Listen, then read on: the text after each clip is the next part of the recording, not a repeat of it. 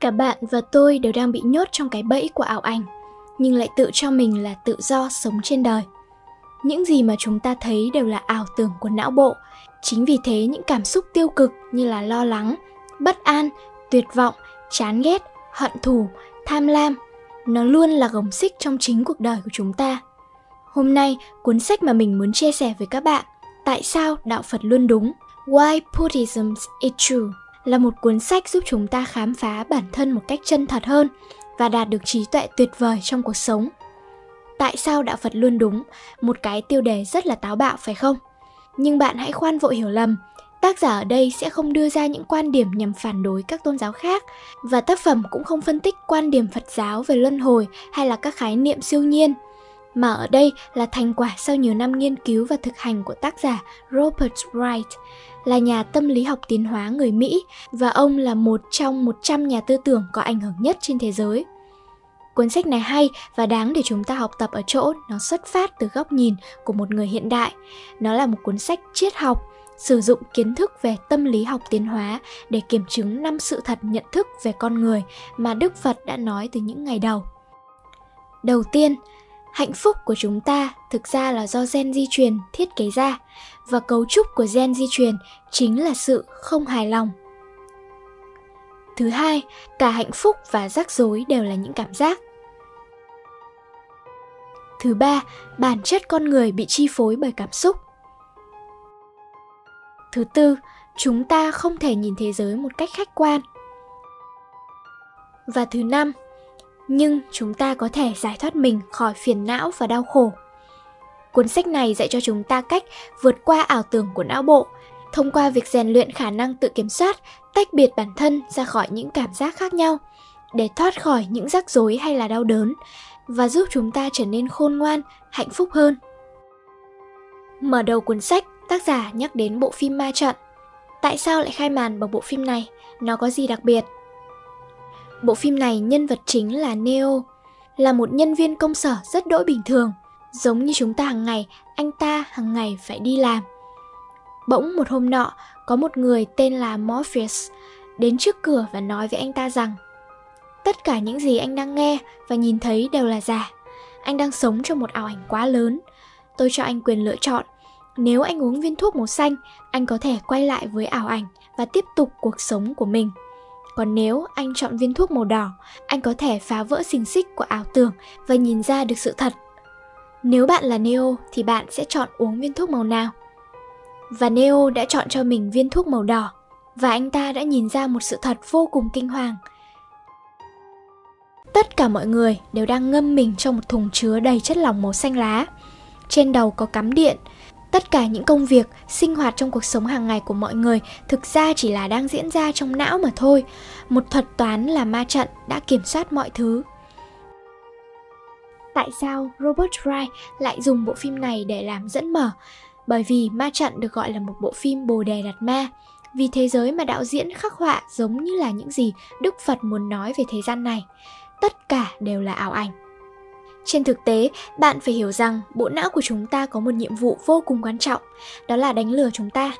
Bởi vì bộ não con người được sinh ra là để giúp chúng ta sinh tồn. Mục đích chính của nó là duy trì gen di truyền, tồn tại và sinh sản, chứ không phải là để xác minh việc làm đúng hay sai cho chúng ta. Nó không quan trọng phân biệt được cái nào là thật, cái nào là giả. Nó chỉ muốn đánh lừa chúng ta để tìm kiếm thức ăn, tìm kiếm bạn đời và khiến cho chúng ta cảm nhận được những thú vui ngắn ngủi và rồi, cảm giác hạnh phúc này sẽ nhanh chóng biến mất. Chúng ta lại tiếp tục tiếp tục theo đuổi những hạnh phúc. Nhưng rồi, lại lặp lại vòng luẩn quẩn, không cảm thấy thỏa mãn với những niềm vui ngắn ngủi này. Giống như bài hát infernal affairs. Chúng ta không ngừng gấp rút trên đường, nhưng lại quên mất lối thoát.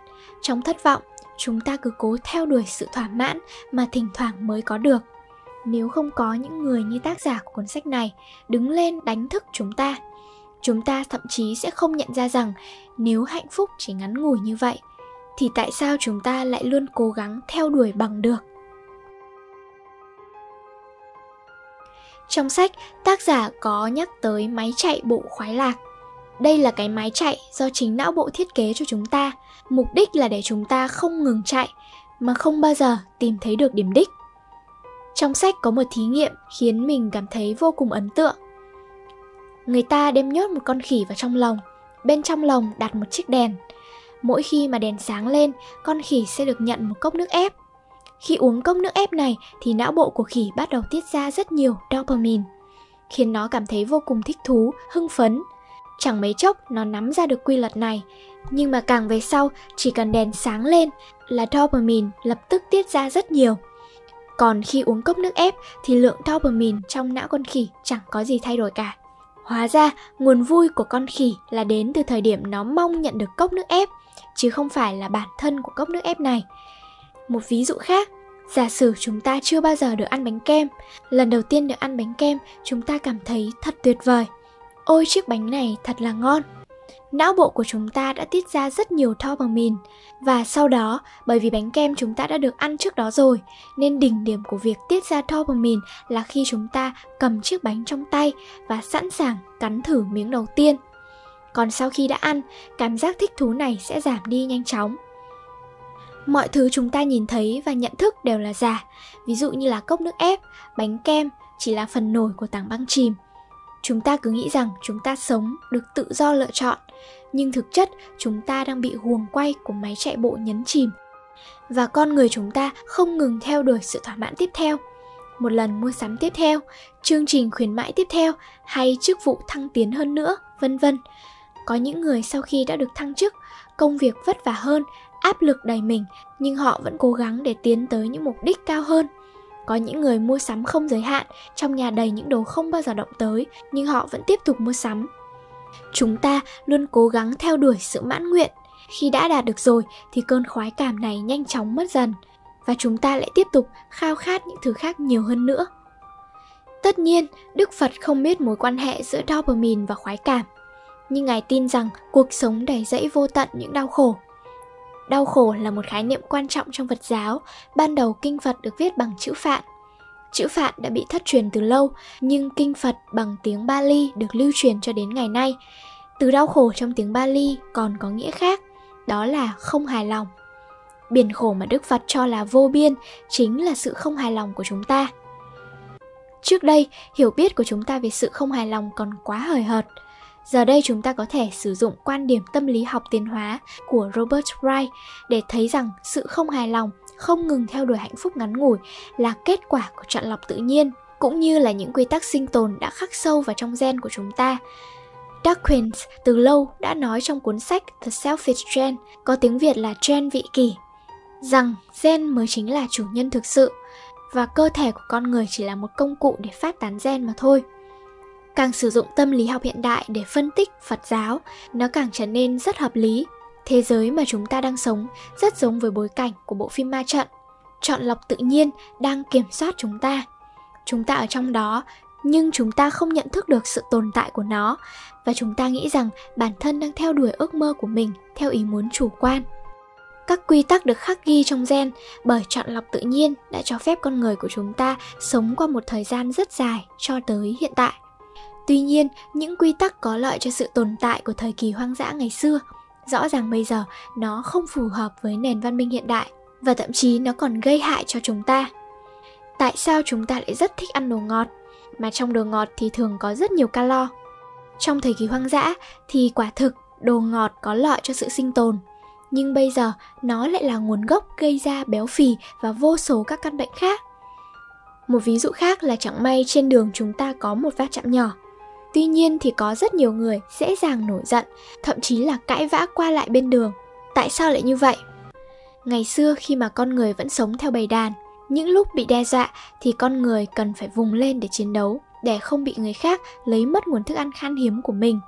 Chính vì vậy, quy tắc của gen bởi chọn lọc tự nhiên vẫn được khắc ghi và di truyền cho tới tận ngày nay khi mà con người chúng ta sống ở thời kỳ hoang dã nếu có bất kỳ tiếng động từ môi trường xung quanh thì chúng ta sẽ lập tức cảm thấy sợ hãi và bỏ chạy có 99% khả năng âm thanh đó là tiếng gió thổi, chỉ có 1% khả năng là rắn độc.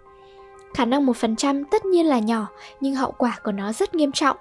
Vì vậy, để tồn tại, thà dù có phải chạy 99 lần thì chạy đúng một lần cũng được rồi. Gen không quan tâm đến tỷ lệ chọn lọc chính xác, nó chỉ quan tâm đến việc đảm bảo xác suất sống sót tối đa. Tuy nhiên, sự mẫn cảm với môi trường xung quanh đã gây thêm rất nhiều phiền toái, lo âu trong cuộc sống của chúng ta ngày nay. Và tác giả gọi những dấu ấn di truyền từng có lợi cho sự sống còn, nhưng giờ lại có hại cho chúng ta, được gọi là ảo giác. Ở một thí nghiệm khác, người ta vẽ lên mặt đối tượng tham gia thí nghiệm một vết sẹo và lấy gương cho anh ta soi. Sau đó, họ viện cớ chỉnh lại vết sẹo để nhìn cho thật hơn, nhưng thực chất là nhóm nghiên cứu này đã âm thầm xóa vết sẹo này đi. Họ yêu cầu đối tượng đi mua sắm và tìm người nói chuyện. Và sau khi quay lại thì hỏi người này rằng có ai để ý đến vết sẹo này không? Thì anh ta lập tức nói, đương nhiên là có. Khi họ nói chuyện, mắt họ cứ né tránh vết sẹo trên mặt tôi và biểu cảm rất mất tự nhiên. Có người còn sợ quá, đi mất. Có những người bên cạnh còn thì thầm bàn tán về tôi. Tất nhiên, chúng ta biết rằng những cảm nhận của anh ta là thật, nhưng sự thực đây đều là ảo giác vì chẳng có vết sẹo nào cả. Thực chất, chúng ta luôn sống trong những ảo giác kiểu này. Cô ấy không trả lời tin nhắn tôi ngay lập tức, liệu đang khó chịu gì với tôi không? Hôm nay ánh mắt của trưởng phòng nhìn tôi lạ lắm. Dạo này nó không nói chuyện với tôi, có phải vì tôi không nhấn like cho nó không? Hay bạn thích đồ ăn ngọt cũng là một ảo giác, dễ nổi nóng hay những cảm giác sợ hãi, lo âu, phẫn nộ đều là ảo giác. Chúng ta đang chịu sự nô dịch của chính gen trong mình, sống trong ảo giác. Bởi vậy chúng ta mới sống trong biển khổ. Từ lâu, Đức Phật đã nhìn thấu tất cả chỉ là ảo giác, nhưng Ngài không biết rằng nguyên nhân sâu xa chính là sự định hình của gen chọn lọc tự nhiên. Nhưng bây giờ chúng ta hoàn toàn có thể nhận thức được đâu là ảo giác, đâu mới chính là thứ mà chúng ta cần thực sự. Nhân vật Morpheus đã nói với Neo rằng Tôi chỉ có thể chỉ cho anh cánh cửa ở đâu, nhưng chính anh mới là người thực sự vượt qua cánh cửa đó. Và tác giả Robert Wright chính là nhân vật chỉ dẫn Morpheus, còn chúng ta chính là nhân vật Neo.